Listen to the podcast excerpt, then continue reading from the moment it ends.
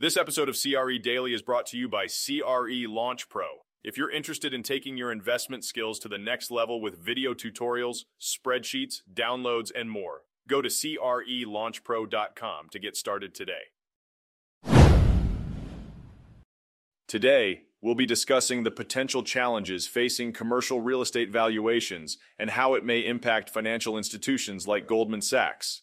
The commercial real estate industry has faced increasing concerns throughout the year, primarily due to rising interest rates and the shift toward remote work. The Federal Reserve's Financial Stability Report highlighted the potential risk that trouble in the commercial real estate sector poses to the U.S. financial system. The pandemic accelerated the stress in commercial real estate as employees transitioned from office to remote work. While some have returned to the office on a full time or hybrid basis, the demand for commercial office properties remains lower than pre pandemic levels.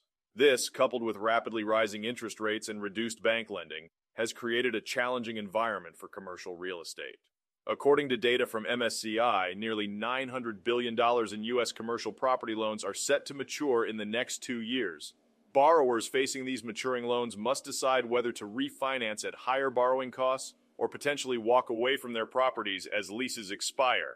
Furthermore, banks have tightened their lending criteria, making it more difficult for those in commercial real estate to secure funding.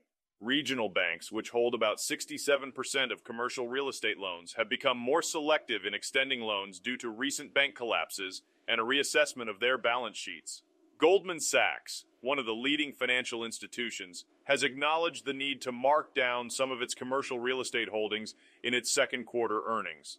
CEO David Solomon emphasized the impact of higher interest rates on the industry and highlighted that the bank had already recorded $400 million in impairment losses in the first quarter. While Solomon believes the markdowns are manageable for Goldman Sachs, he cautioned smaller banks about potential challenges. He acknowledged that there might be bumps and pain along the way for many participants as the industry adapts to the changing landscape. Investors should also consider Goldman Sachs's exposure to commercial real estate compared to its peers.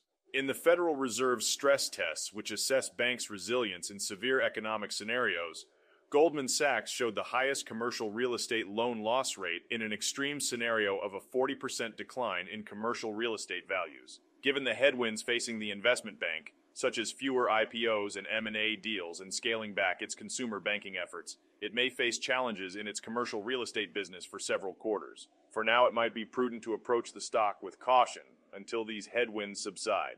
This is Tyler Cauble, signing off.